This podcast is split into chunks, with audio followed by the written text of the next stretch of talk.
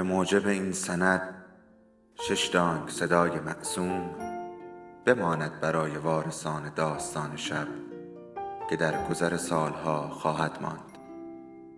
ارادتمند داستان شب.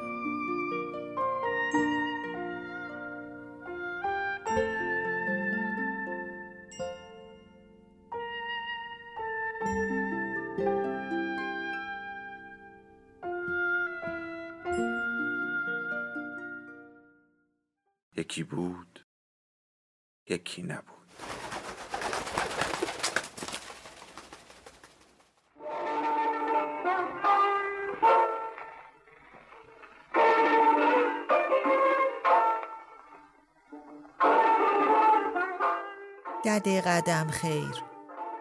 جلد دوم از چهار پاره مادران و دختران نوشته محشید امیر شاهی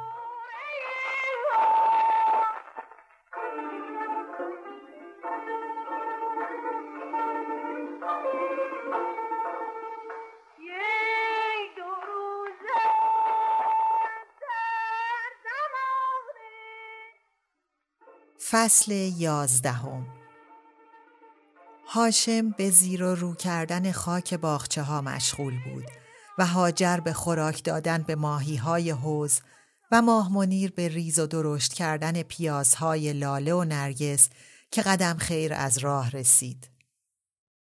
ماه منیر با ذوق گفت دد جان بیا ببین چه پیازای درشتی. بشارت سلطنه گفته از باغ قزوین برای من فرستادن. بیا ببین ولی منتظر نماند که قدم خیر پا پیش بگذارد و خود به طرف او رفت و چون همیشه صورتش را بوسید و سر بر شانه و گردنش گذاشت.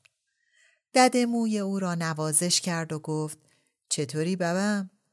هاشم آقا بیل را کنار گذاشت و با عطوفت به طلای زلف زنش که در زیر شبق دست قدم خیر برق می‌زد چشم دوخت و گفت قدم خیر باجی چرا هرگز ماه منیر ایتو سر به سینه من هم زارد بالام مهر مار تب دب من والا ثواب دارد ماه منیر مو به مو بر نقشی که هاشم قبل از زناشویی از او در ذهن داشت منطبق بود حتی آن دستی که همیشه در جیب پنهان بود تصویر را کامل می کرد نه خدشه دار. دیدار اول چون رویایی در خاطرش مانده بود. پیش از ازدواج گاه به نظرش می آمد که ماه منیر را به نیروی خیال چنان لطیف ساخته است. ولی حالا که او را هر روز و رو در رو می دید فقط در عجب بود که چگونه همه ظرایف او را در یک آن دیده و به یاد سپرده است. هاشم اول بار ماه منیر را از دور و گذرا در روز تدفین امیرزاده خانم دیده بود. روزی که امیرزاده رخت به صحرا برد در قزوین قیامت برپا شد. سیل جمعیت به دنبال جنازش روان بود. دکاکین بسته شد. شهر در سیاهی به سوگواری نشست. از در خانه امیرزاده تا صحن شاهزاده حسین صف مشای این دراز بود که می‌رفت و خون گریه می کرد. چنین بدرقه کسی به چشم ندیده بود. هیچ پیری نظیر این وداع را به خاطر نداشت. رفتن هیچ یک از بزرگان شهر چنین غمی بر جای نگذاشته بود. هاشم در حاشیه گذر ایستاده بود و عزاداران را نظاره می کرد. در جلو دختران امیرزاده خانم مهاد در حلقه غلامان و کنیزان می رفتند. دامادها و خانوادهشان در پشت سردار مفخم می آمدند. و در قفای آنها کسبه و اهل شهر از شهزاده و گدا گریان ره می سپردند. در آن لحظه ای که دختران از جلوی هاشم گذشتند دامن چادر ماه منیر به سنگی در گذرگاه گیر کرد و هجاب از سر بر شانه اش لغزید. ماه منیر از رفتن باز ایستاد و با یک دست لبه چادر را بر شانه چسبید و دست دیگر در جیب لباسش ماند.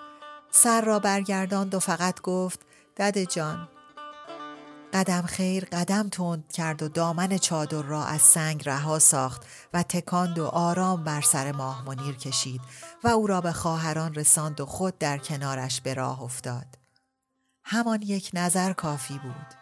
تصویر کامل و بینقص شاهزاده خانم افسانه ها فقط سر به چرخاند و لب به جنباند تا خدم و حشم به خدمتش کمر ببندند. وای از آن زلف طلایی شکن در شکن.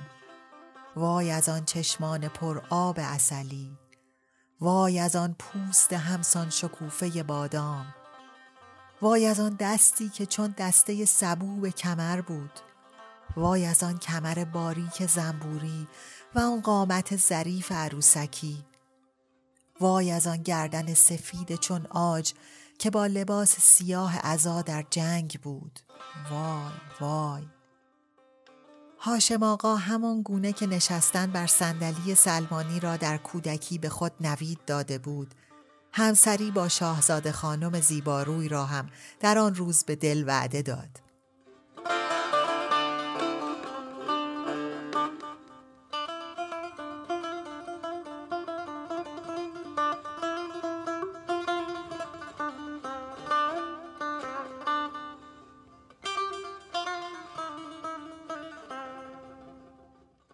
اولین روزی که در وزارت مالیه استخدام شد سراغ مادرش رفت و خواستگاری از ماهمنیر را به عجز و لابه از او خواست.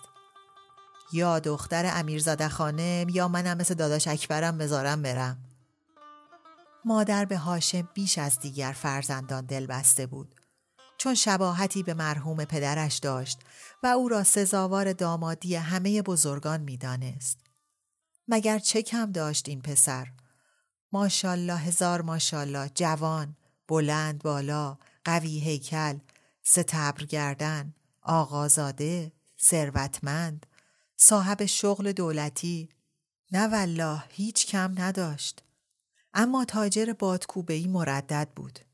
اگر رویش را زمین بیاندازند اگر تحویلش نگیرند اگر مهریه سنگین باشد اگر این عمل حمل بر جسارت گردد اگر رابطه میان دو خانواده کدر شود بر اثر بلاحت دیگر پسرش اکبر نزد صادقان ملاک سرفکنده شده بود بس بود.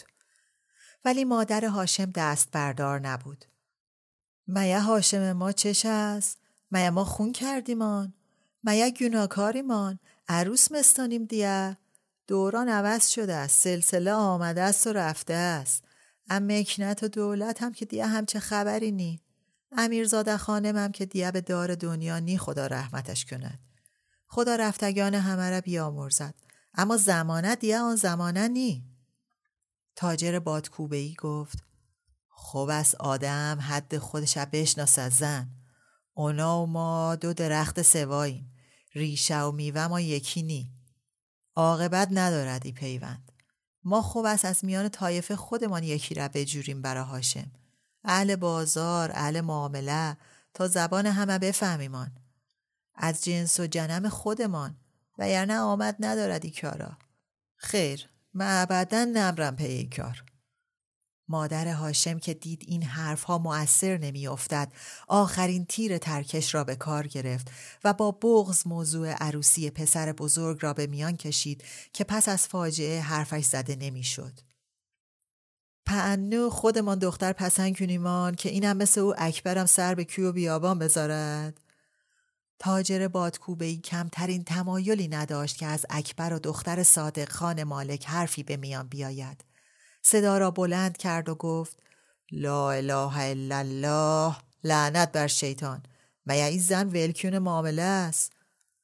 خودیه همین است. خودمان پسند کردیمان اکبر شاخ شمشادمان که رفت ده هجله جای عروس یک کنده سوخته درخت چنار دید. البته نمتانست. صدای تاجر بادکوبه ای صحبت ایال را برید.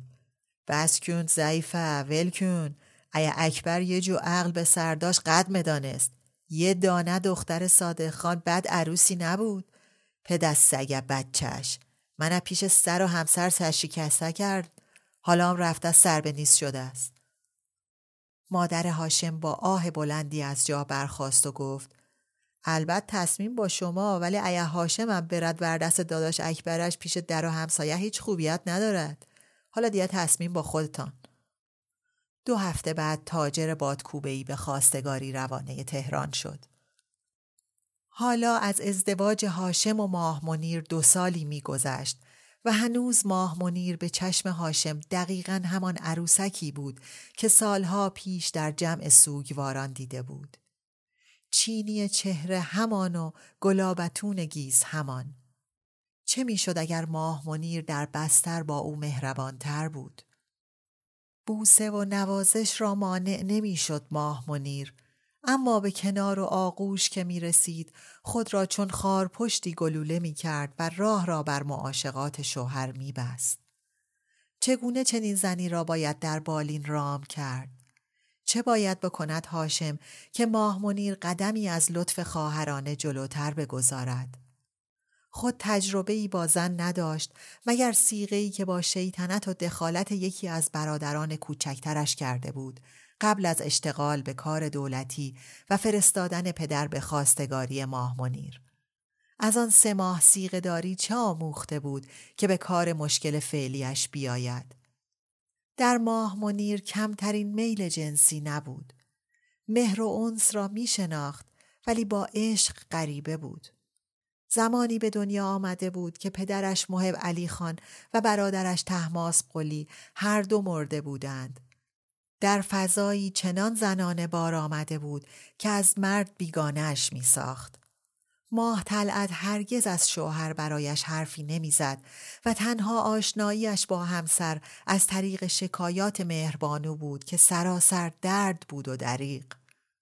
هر بار پس از دیدار خواهر ساعتها به آغوش دد قدم خیر پناه می برد. بارها گفته بود دده جان من شوهر نمی کنم.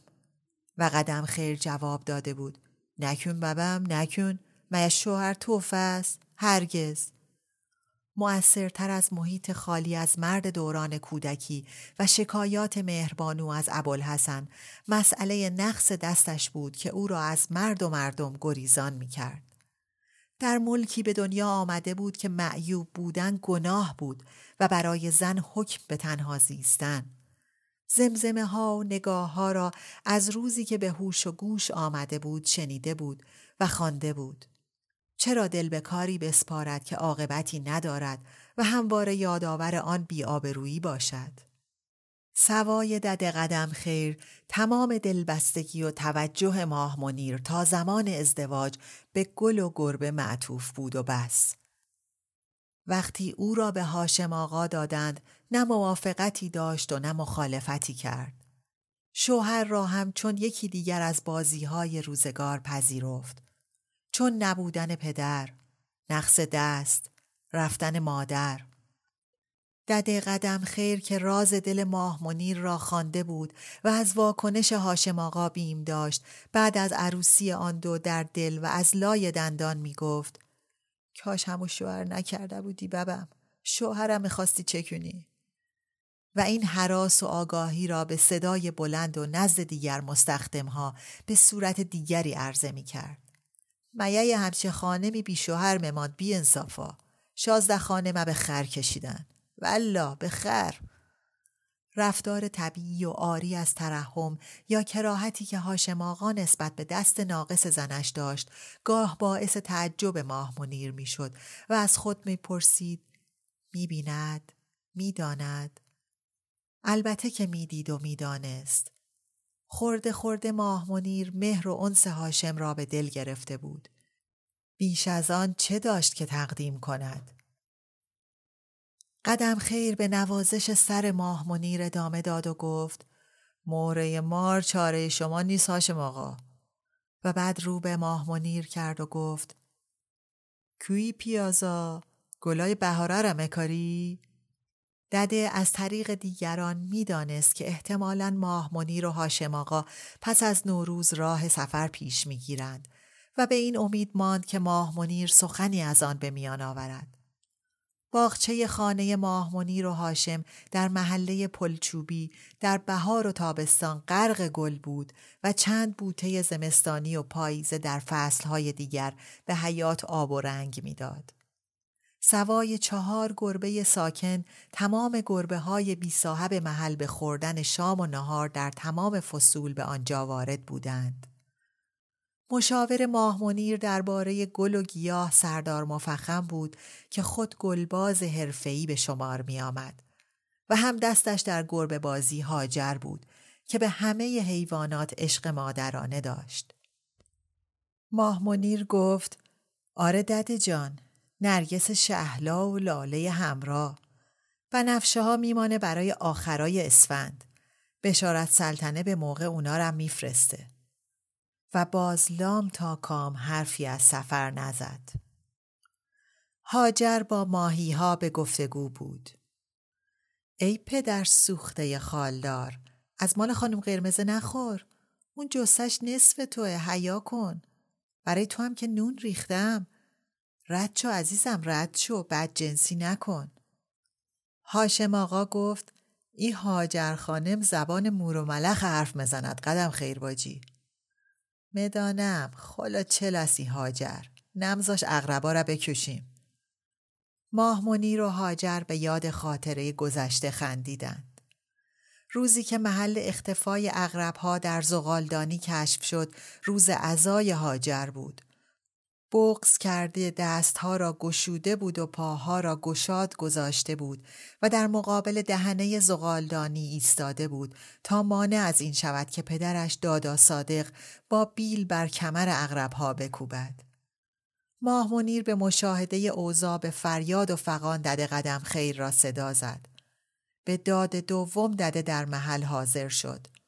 ماه منیر گریه کنان خودش را به آغوش او انداخت و گفت ای دده جان نزار بکشن. بگو نکشن ای دده جان. قدم خیر او را به سینه چسباند و پرسید چیزا نکوشن ببم آرام بگیر عزیزم آرام بگیر. محمد آشپز که کاشف اغربها در زغالدانی بود گفت دو تا اغرب هر کدام ای غذا. و دستش را به وجب باز کرد تا درشتی جانور روشن شود. بابا زفر قابچی به دادا صادق گفت خب بیل یوزاشتی زیر چانت که چه دادا صادق؟ شرشانا بکن. دادا صادق با گردن کج به هاجر که همچنان با دست و پای باز در مقابل دهنه زغالدانی پاس می‌داد چشم دوخت. صورت هاجر از بغز ورم داشت. کربلایی هدایت الله آقا که در درگاه حد فاصل میان زغالدانی و پستوی آشپزخانه به تماشا مشغول بود گفت وقتی میکوشیش دادا صادق بگوی با جفتش. و رو به رمضان کالسکچی اضافه کرد والا و یعنی جفتش بعدا به خونخواهی یا سراغمان. ماه منیر سرش را محکمتر برگردن قدم خیر فشار داد و گفت ای دده جان ای دده جان قدم خیر چشمکی به دادا صادق زد و صدا را بلند کرد. کی می‌خواد دست بزند به یه اغرب؟ گردنش خورد می‌کنم من. اگر کسی یه دانم مو از سر یه اغرب کم کند پدرش هم مقابل چشاش میارم. همه تان برید پیکارتان. یالا بیا ننه رقیه. بیا هاجره ببر سر روش تمیز کن. خودشم مالی دست به خاک زغال بجم. گریه نکن ببم. گریه نکن اغرب یه جایی مزارم که دست بنی بشری بهشش نرسد. گریه نکن. هدایت الله آقا در حال دور شدن تاکید کرد. دادا صادق یادت نردا بگی با جفتش. دادا صادق گفت خود جفتش کنارش از بالام دیگه چیزا بگم. برای دو کلمه حرف چقدر چا نمی‌زنی دادا صادق؟ خود تو بگو بلکه یه جفت دیگه داشته باشد. تو چم دانی؟ میم مثل تو ناقص العقل که چند تا چند تا جوف بگیرد. حرفا بزنی الله آقا. هاجر از قدم خیر پرسید. حالا اون روز دادی کشتن اقربا رو قدم خیر باجی؟ قدم خیر جواب داد. پچه کردم؟ اقرب گذاشتم هم آجا تا بچه بگزد. هاجر گفت اقرب؟ والا اقرب نمیگزه. آدما این حرفا رو براش در آوردن نیشش کجا بود اقرب؟ دده یک بار دیگر گفت خلوچلی والله هاجر ماه منیر از هاجر پرسید پیشولای کوچه هنوز نیومدن پی غذا هاجر گفت هنوز خیر دیر نشده کاسه هاشون حاضره میان دیگه کم کم هاشم آقا گفت من که بس که عملگی کردم گشنم شده است. اول به داد ای پیشول برسید که در شرف موت است. اسرانه چه هست بخوریمان؟ ماه منیر پرسید میلت به میوه می‌کشه یا چای و شیرنی؟ هاشم آقا دستها را در حوز زد و تکان دا گفت هر دوانه و خندید. هاجر و ماه منیر هم خندیدند. دد قدم خیر به طرف امارت راه افتاد و گفت من مرم اسرانه را حاضر کنم. قدم خیر سر راه خانه ماه منیر یک قرص پهن حلوای جوزی و دو تخم مرغ پخته را با یک نان لواش لغمه زده بود و خورده بود. گرسنگی های بیهنگام او از روزی که آغاز شده بود تا به حال بند نیامده بود که جای خود شدت هم یافته بود. تازگی ها دیگر دده با آن نمی جنگید. تا ولع خوردن را حس می کرد پی خوردنی می گشت و می خورد تا زمانی که درد گرسنگی جای به درد پرخوری بدهد. خشم و قیزش آن زمان رخ نشان می‌داد. مشت ریزه به شکمش میکوبید و می‌گفت ایم سر درارم والا چیزت است ای کارت خورده چیزت است اما در این باره نه با کسی حرف می‌زد و نه در پی درمانی اساسی بود وسایل اسرانه را که بر میز نهار خوری چید یک مشت گندم شاهدانه به دهان ریخت و در حال جویدن در پشت پنجره به تماشای ماه منیر نشست. به جویدن نیاز داشت قدم خیر نه به خوردن. معدش اشباع بود ولی حال کودک شیرخاری را داشت که میزان شیرش کافی باشد و از مکیدن سیر نشود. کی به حرف میای ببم؟ میا لبات با قاطمه بخیه درو زدن کی به دده حرف دلت همه زنی؟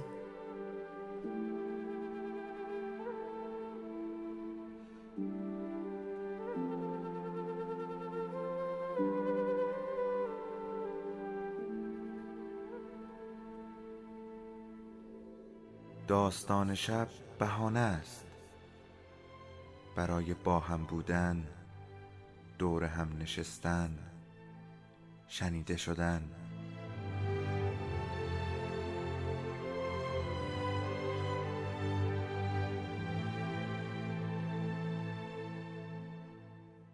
صدای افسانه ها رو میشنویم